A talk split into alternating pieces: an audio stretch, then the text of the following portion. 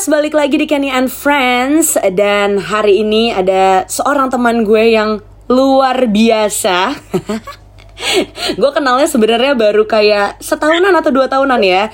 Udah langsung aja kita ngobrol sama Cindy Owada. Hi girl. Hello everybody, hello Kenny and the friends.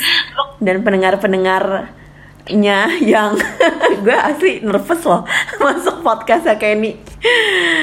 Oke Sebelum kita ngomongin soal kehidupan baru lo di Bali, ya kan? Boleh sedikit introduction gak sih? Lo itu ngerjain apa aja sih? Oke, hai semua, hai warga podcast. Jadi uh, gue gue Cindy dan gue kerjaannya sibuknya itu adalah uh, apa namanya social media agency saat ini. Karena sebenarnya awalnya kita tuh harusnya di bidang event gitu. Di bidang event kita io tapi karena lagi pandemik dari 2020 akhirnya kita stop vakum itu. Tapi untungnya di company atau di usaha gue ini kita ada kayak social media agency juga. Jadi pasti social media agency ini kita uh, apa namanya bergerak untuk ngurusin branding terus ngurusin manage social media orang ngepostnya postingannya Instagram story mereka terus juga ngurusin marketing mereka gitu. Yang kebanyakan brand lokal sih F&B sama beauty industry gitu. Jadi so far itu yang gue kerjain sampai sekarang yang masih menjadi main job gue juga. Uh, ya dan itu semuanya di Jakarta gitu. Jadi sejak dari pandemik itu gue jadi bisa kayak uh, apa namanya banyak kan kerja via online kayak zoom zoom gini aja gitu. Dan untungnya kayak banyak banyak klien-klien juga yang oke okay banget kayak uh, ketemu via Zoom karena everything is already digitalized jadi ya um, semuanya lewat Zoom sih kita sekarang. Oke, okay. uh, scene yang membuat gue amazed sama lo adalah uh, one thing is karena lo adalah girl boss yang menurut gue um, lo tahu apa yang lo kerjain di dot and line kita temenan udah cukup lama lah ya dan yang kedua adalah your bold move untuk tahun 2021 lo pindah ke Bali. Ini yang sempat mengagetkan gue karena tiba-tiba lo ngepost di Bali uh, waktu itu kan gue sempat ngundang lo ke acara Indonesian Women League. Terus lo bilang lo lagi di Bali ya kan? Terus oh oke okay, gue pikir lo cuman hmm. untuk uh, vacation untuk liburan gitu kan. Eh tiba-tiba udah punya kamar baru yang udah didesain beb. Kan kayak kaget dong saya ya kan? Dan lo tulis panjang lebar tentang keputusan lo uh, memulai hidup yang baru di Bali Uh, can you tell us about your story and your journey? Um, Oke, okay. gimana ya? Gue mulai dari gimana? Oke, okay, sebenarnya awal mulai dari untuk pindah ke Bali itu uh, itu juga pop out dari bulan Oktober 2020. Jadi Oktober itu gue kayak kepikiran aja, eh, emang udah kepikiran tuh pindah ke Bali dari Oktober 2020. Tapi keinginan untuk selalu move out ke satu tempat tuh udah dari gue umur 17 tahun gitu dari sejak gue SMA gitu. Jadi I always know bahwa gue pengen uh, tinggal sendiri gue pengen kayak have my own space have my own life dan um, keputusan gue pindah ke Bali itu karena maksudnya pindah pengen banget kenapa pindah keluar karena gue ke satu keluarga tuh um, gue berempat nyokap gue sama tiga itu uh, gue yang paling gede dua tuh ada dari gue gitu. Dan kita tuh kayak apa ya nggak pernah punya private space sendiri gitu. Dan uh, as you know uh, apa namanya yang gue sempat cerita juga di Instagram story gue I'm a sandwich generation. Jadi gue juga yang harus selalu uh, apa namanya work my ass off buat keluarga gue. Terus um, apa namanya buat gue sendiri juga gitu. So at the end of the day gue baru-baru kemarin baru-baru 2020 nih ya sejak pandemik dan segala macam baru realize bahwa oh selama ini gue nggak pernah pikirin diri gue sendiri nih. Like I gue udah terlalu lama untuk uh, kebanyakan kayak apa ya uh, ya as a sandwich generation gue harus ngurusin keluarga gue gue harus ngurusin um, like all the right thing itu adalah duit gitu. All the right thing adalah gue harus kerja keras supaya gue bisa biayain adik-adik gue dan juga nyokap gue and then baru gue gitu and that persepsi itu kayak untuk jadi nanti deh gitu. Nanti deh gue bisa nikmatin uh, yang gue mau itu tuh selalu nanti gitu. Nanti pasti bisa gitu. Nanti pasti bisa. Sampai akhirnya gue gue ada sempet di fase yang kayak gue stres karena kerjaan terus juga uh, if you know the story tentang gue kayak hilang mens juga karena over exercise dan segala macam terus juga karena mostly karena stres juga gitu. Itu yang bikin gue banyak refleksi diri sih gitu refleksi diri kayak uh, apa namanya ini ngapain sih gue gitu loh. Kayak orang mungkin bisa bilang ini kayak the mid crisis gitu ya the apa quarter life crisis gitu. Tapi menurut gue I think somehow kita perlu gitu setiap tahun ya ngekalibrasi gitu ngekalibrate fokus kita lagi kayak kita mau ke mana gitu. Like apa kayak kita reflect balik apa sih yang udah kita kerjain tuh udah bener udah bener belum sih sesuai dengan apa yang kita mau. Nah masalah gue atau mungkin kebanyakan masalah orang lain juga adalah kita nggak tahu apa yang kita mau gitu. Kayak kita maunya banyak gitu kayak kita maunya kaya kita mau duit kita mau kita mau uh, hidup yang happy gitu. Tapi itu apa gitu. Kayak maksudnya secara spesifik tuh itu hidup yang happy tuh buat lu apa gitu. Um, karena definisi happy orang orang bisa beda-beda definisi orang sukses juga bisa beda-beda gitu. Jadi itu sih yang bikin gue akhirnya uh, kemarin because of apa namanya uh, gue tau lah. Maksudnya gue nggak asal pindah juga.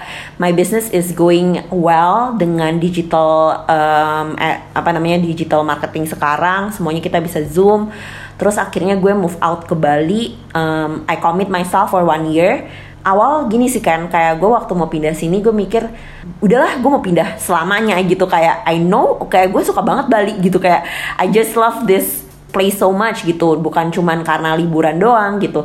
Tapi gue juga kemarin sempet uh, sebelum ke Bali di bulan Desember ini gue pindah. Tuh Oktober gue udah sempet ke sini kayak cuman buat ngeliat-ngeliat doang semingguan. Terus gue kayak bener refleksi diri sih kayak is this really what I want? Um, karena kayak apa namanya butuh private space sendiri gitu kayak butuh space sendiri untuk um, tinggal gitu. So I I decided sampai akhirnya ya I move out and um, ya yeah, a lot a lot of stories sih behind that juga gitu behind that decision gitu. Sampai akhirnya gue mau pindah dan sebenarnya adalah I need my own space.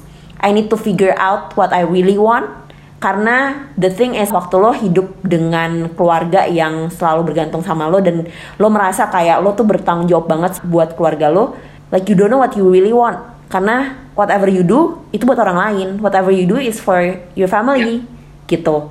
Itu sih. Jadi that's the one thing yang gue bener pengen uh, figuring out untuk kayak what do I really want uh, without all the noise kalau gue di Jakarta gitu. Dan um, ya itu sih.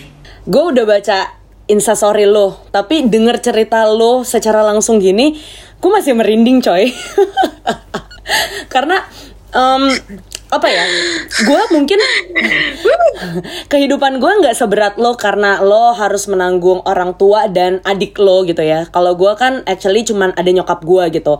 Dan selama mungkin um, aku say dari 21 tahun kali ya gue berasa oke okay, nyokap gue tanggung jawab gue di mana gue harus bayar uh, apa yang dia perlukan gitu. Ya sama seperti yang tadi lu bilang itu menjadi beban gue gitu. Akhirnya di umur 24 gue memutuskan untuk oke okay, gue nggak bisa tinggal lagi sama nyokap gue. Kenapa? Karena gue setiap pulang ke rumah itu bawaannya jadi capek banget gitu loh. Uh, harusnya kan pulang ke rumah itu adalah satu tempat where you can rest and uh, get back your energy gitu kan. Tapi gue tuh bener-bener capek karena satu emang uh, kejauhan. Jadi yeah. abis waktu di jalan dan kedua ini gue nggak nyalain nyokap gue ya tapi karena gue ketemu nyokap gue gue berasa di rumah itu gue kayak makin banyak pikiran gitu loh you know? Yang tadi mungkin noise yang lu bilang itu. Um, jadi udah dua tahun nih gue tinggal sendiri di apartemen gue dan ketakutan gue, gue berpikir kayak, aduh nyokap gue gimana ya kalau sendirian, ntar nyokap gue jatuh atau ntar nyokap gue apa bla bla bla bla, itu nggak terjadi gitu loh, you know, like actually she can survive gitu loh. Dia bisa cari jalannya sendiri gitu. Itu sih yang gue dapetin gitu. Tapi kenapa gue bisa bilang lu bold move? Karena lu bisa berpikir untuk oke okay, selama ini gue mikirin orang lain dan sekarang waktunya gue untuk mencintai diri gue sendiri dan kasih waktu untuk diri gue sendiri. Itu yang gue appreciate banget sih dari lo sin. Um, ya gue juga nggak pengen sampai orang salah persepsi ya bahwa um, karena ini coming from someone yang emang as a sandwich generation yang gue yakin kayak banyak banget mungkin warga podcast di sini yang juga anak-anak sandwich generation yang mungkin dia harus menanggung keluarga dia uh, sampai sekarang gitu dan masih belum berani untuk kayak oh pakai duit dia untuk emang bukan nyenengin ya. I, I wouldn't say kayak nyenengin karena menurut gue itu bukan nyeneng kayak apa yang gue lakuin sekarang ini bukan untuk menyenangkan diri gue doang tapi itu tanggung jawab gue untuk gue keluar dari rumah dan bertanggung jawab buat diri gue sendiri. Because you, you cannot be responsible for every single person in your life gitu. Unless lo misalnya unless lo Bill Gates or Elon Musk gitu kayak yang lo uh, punya punya gaji atau kayak pemasukan yang gila-gilaan ya like you want you, lo ngerti gak sih? Lo kayak bisa biayain semua orang. Tapi this is I think one of the thing yang menurut gue agak salah persepsi dari as a sandwich generation or Asian people in in in uh, general gitu ya. Itu adalah kayak kita tuh merasa kayak kita harus bertanggung jawab buat uh, orang tua kita gitu which is yes in a way yang kayak betul kayak ya kita mau balikin lagi dong semua yang emang udah diinvest ke kita gitu dari orang tua kita kalau kita bisa gitu. Tapi somehow kita kayak di kita tuh kayak punya satu uh, apa namanya kayak satu tanggung jawab yang rasanya tuh kayak lo tuh durhaka kalau misalnya lo nggak balikin lagi ke orang tua gitu. Dan jujur kan itu waktu gue mendis, mem memutuskan untuk oke okay, gue harus limit nih. Cara gue kasih ke orang tua gue kasih ke adik-adik gue gue harus limit. Karena dulu gue bisa yang kayak oh ya udah ada duit berapa gue kasih mereka. Ada duit berapa gue kasih mereka. Which I I I don't save gitu. Gue nggak nabung sama sekali. Which is kayak oh ya udah emang buat mereka it's okay to sacrifice for that gitu for for the family but it's also not wise right? Kayak itu nggak wise sama sekali karena at the end of the day lo yang akan hidup sendiri juga gitu. Lo yang akan at the end of the day lo yang harus membangun diri lo sendiri juga. Jadi itu sih yang menurut gue kayak um, dari segi financial in that way karena gue tahu kayak sandwich generation tuh selalu bermasalahnya adalah dari segi financial gitu. Lo harus survive buat sem buat lo sendiri dan keluarga lo gitu. Dan yang lo bilang benar gitu kayak ketakutan mungkin kalau dari lo ketakutan nyokap lo nanti jatuh atau kayak pakai gimana. Kalau ketakutan gue adalah kayak waktu gue pindah nanti uh, cukup gak ya biaya gue tinggal di sini sambil gue harus sambil membiayain uh, nyokap gue dan adik-adik gue. Dan apa namanya mereka mereka cukup nggak makan di sana gitu. Mereka masih cukup nggak dengan lifestyle mereka dan segala macam gitu. It's still there gitu. Karena ya you've been living that way in, in the past of 27 years gitu. Tapi balik lagi sih it's always about kayak oh knowing the boundaries lah gitu. Kayak gue bisanya sanggupnya segini dan at the end of the day gue juga harus membangun diri diri gue dan gue pernah lihat satu quotes kayak if you're trying to please everybody and not pleasing you like you're not pleasing anyone sebenarnya. Lo nggak nge-please dia dan lo nggak nge-please lo juga gitu. Jadi it's no use to people please atau it's no use to just you know uh, bikin orang lebih happy daripada diri lo sendiri gitu. Jadi ya masalah happy ini gue juga nggak mau sampai orang salah pikir kayak lo lo gue gue gitu. Kayak selfish egois. It's not that too gitu. Kayak gue pindah ke sini gue pindah Bali it's not for fancy reasons. Uh, gue bener-bener kayak di sini kayak emang mau tahu sih literally kayak oh kalau gue limit diri gue dan gue limit batasan gue sama uh, adik gue dan juga uh, nyokap gue gue merasa kayak gue bisa lebih find the thing that I want ya lebih berani aja gitu sih menurut gue gitu. Hmm, oke. Okay. jadi udah berapa lama lu tinggal di Bali sekarang sekarang iya gue dari tanggal 10 Desember berarti ya hampir sebulan lebih ya sebulan lebih di sini apa yang lu rasakan selama 40 harian kira-kira? uh, so far gue di Bali di sini um, karena tinggal sendiri. Jadi my entire life gue nggak pernah punya kamar sendiri kan. Gue sama sekali dari umur gue mau berapa itu gue selalu sekamar tuh bisa sama adik-adik gue bertiga. Or kalau misalnya sepupu gue datang, oma gue datang, gue bakal sekamar berlima berenam gitu lah. Dan I never have my own private space. Jadi gue selalu kayak ya udah kayak lo lo juga gitu. Misalnya lo pulang ke rumah ya lo stres juga ngeliat nyokap lu nah ini gue kayak ngeliat nyokap gue ngeliat adik gue ngeliat sepupu gue and the entire family is there. Dan gue nggak pernah punya private space sendiri gitu. It's not ya balik lagi it's itu uh, apa namanya ya bukan selfish, you just need your own space. Karena at the end of the day lo harus dengerin diri lo juga. What is your mind is talking to you gitu.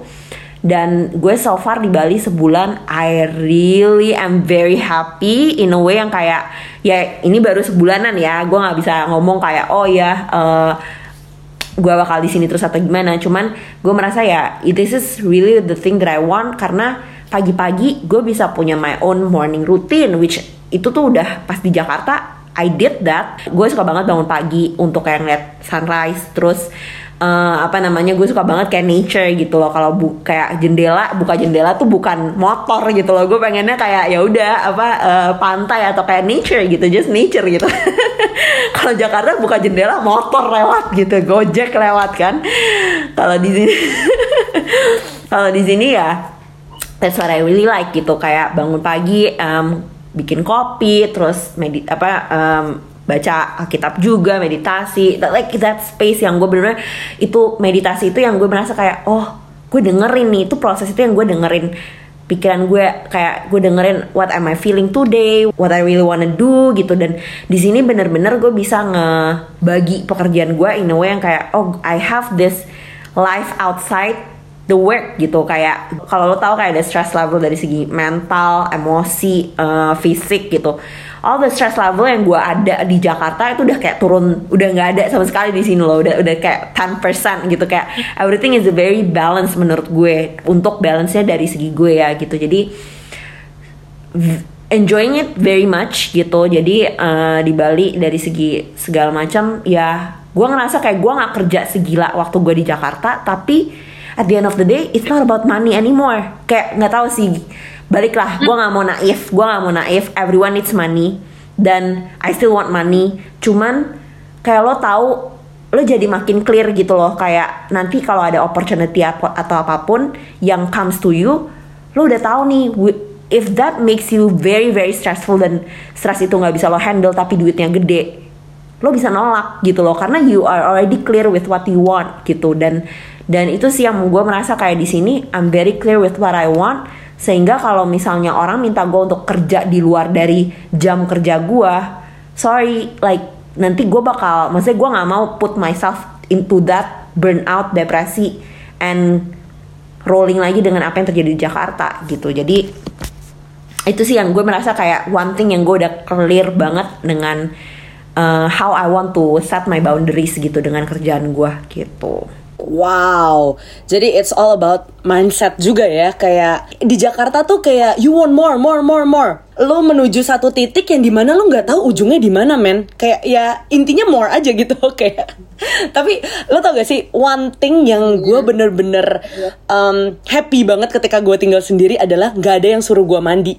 That simple thing yang buat gue happy. Karena setiap gue nyampe rumah dulu, the first thing that my mom asked me adalah mandi kayak ah gue nyampe di rumah abis menjalani traffic 2 jam ya dari Jakarta ke Tangerang all I want is liatin handphone gue nonton YouTube for only ya paling lama satu jam deh gitu tapi nyokap gue tuh nggak kasih space itu nyokap gue pokoknya yeah. the ya. first thing lo sampai di rumah lo harus mandi dan ketika gue tinggal sendiri kayak I have my own kingdom gitu loh di sini Ya sih, that space sih kayak uh, mungkin kadang kita kalau di rumah tuh suka di suruh ini suruh itu ya I mean like sekecil kayak lo bilang sekecil kayak disuruh mandi doang atau disuruh makan somehow ya itu aja bisa bikin kita stres gitu Oke, okay, mungkin ini akan menjadi pertanyaan gue terakhir, Sin. Oke, okay, sekarang kerjaan lo udah settle, udah bisa secara mobile gitu ya, tim lo di Jakarta, terus lo di Bali juga, dan bisa uh, working well gitu. Nah, tapi ke depannya lo pengen ngapain sih, Sin? Is there any other plan yang bisa lo lakuin di Bali? Well itu one thing sih kayak gue nggak mau burn out dengan kerjaan karena gue nggak mau sampai orang salah mikir kayak oh iya lo harus kerja sesuai dengan apa yang lo mau. Enggak juga. Kita kayak gue yakin lo juga mulai dengan sesuatu yang kayak awalnya gue nggak mau kerja begitu gitu loh. Kayak misalnya mungkin ya lo nggak mau kerja sebagai gue nggak tahu sebelum lo jadi MC sekarang atau lo jadi penyiar prambor sekarang gue yakin lo juga go through job yang lo nggak pernah mau untuk kerja gitu. Dan I I I went to a phase yang kayak oh ya gue juga pernah kerja sebagai uh, agent asuransi sebagai apa namanya jualan sepatu sebagai ya right now EO gitu. So I we really work our ass off untuk kayak kerja kerja for the money juga gitu. Sampai saat ini di poin di mana gue ngerasa oke okay, this work pekerjaan ini udah memberikan gue makan. Saat ini juga masih gue butuhkan untuk memberikan gue makan. But at the same time sebenarnya uh, kalau lu pengen ke Korea tuh ya kayak untuk mungkin mencoba refresh dan belajar skill baru kalau gue adalah lebih kepengen untuk belajar skill di bidang nutrisi gitu. Jadi Uh, I li- yeah, as you know, I really love health and fitness so much. Um, dan dari apa yang experience gue kemarin kayak gue eating disorder, gue hilang mens gue, terus um, apa namanya? gue harus makan cuma 800 sampai 1000 kalori kayak gitu-gitu. It's really kayak open my mind bahwa banyak banget ternyata orang-orang yang juga mengalami hal seperti itu dengan teman-teman yang juga cerita ke gue di mana dia kehilangan mens segala macam. And it's been my kayak kalau gue tuh ngelihat orang kayak dietnya gila-gilaan tuh gue kayak udah pengen gue kayak kayak it's just kayak udah berbara-bara gitu kayak misalnya udah kayak api membara gitu kalau ngeliat kayak gitu kan so I, I know that is currently itu adalah fase yang gue pengen jalanin passion yang gue sekarang lagi pengen pursue. So gue lagi sekarang juga ngambil sekolah uh, nutrisi. Uh, by February gue gue akan selesai dan uh, hopefully dari situ apa ya bisa jadi stepping stone juga sih gue buat ngebantu banyak orang juga gitu. Tapi uh, apakah gue mau menjadi nutrition coach? Yes but not for the rest of my life gitu. Gue belum gue belum ngeliat kayak oh gue bakal jadi nutrition coach for the rest of my life which I don't think I would gitu. Gue cuman pengen ya gue ngebantu orang tapi mungkin in a bigger platform gitu which I don't know lewat apa. Tapi sekarang adalah gue mau seenggaknya gue ambil sertifikasi sekolah ini dulu gitu. Dan ke depannya bakal banyak sekolah-sekolah di bidang nutrisi lagi sih yang gue masih mau chase gitu Ya, yeah, that's a good thing to learn juga. Kayak semua dalam kehidupan lo itu dimulai dari uh, yang tadi lo bilang lo nggak tahu lo pengen jadi nutritionist atau enggak ke depannya, tapi at least lo ambil that baby step untuk ngambil sertifikasi, ya kan? Dan kita nggak tahu nanti what the futures hold for you. Semoga warga podcast juga sama seperti gue karena banyak banget yang bisa dipelajarin dari cara pikir lo Sen. And mungkin ada kata-kata terakhir buat warga podcast semua yang di rumah yang mungkin tidak sadar kalau mereka adalah sandwich generation.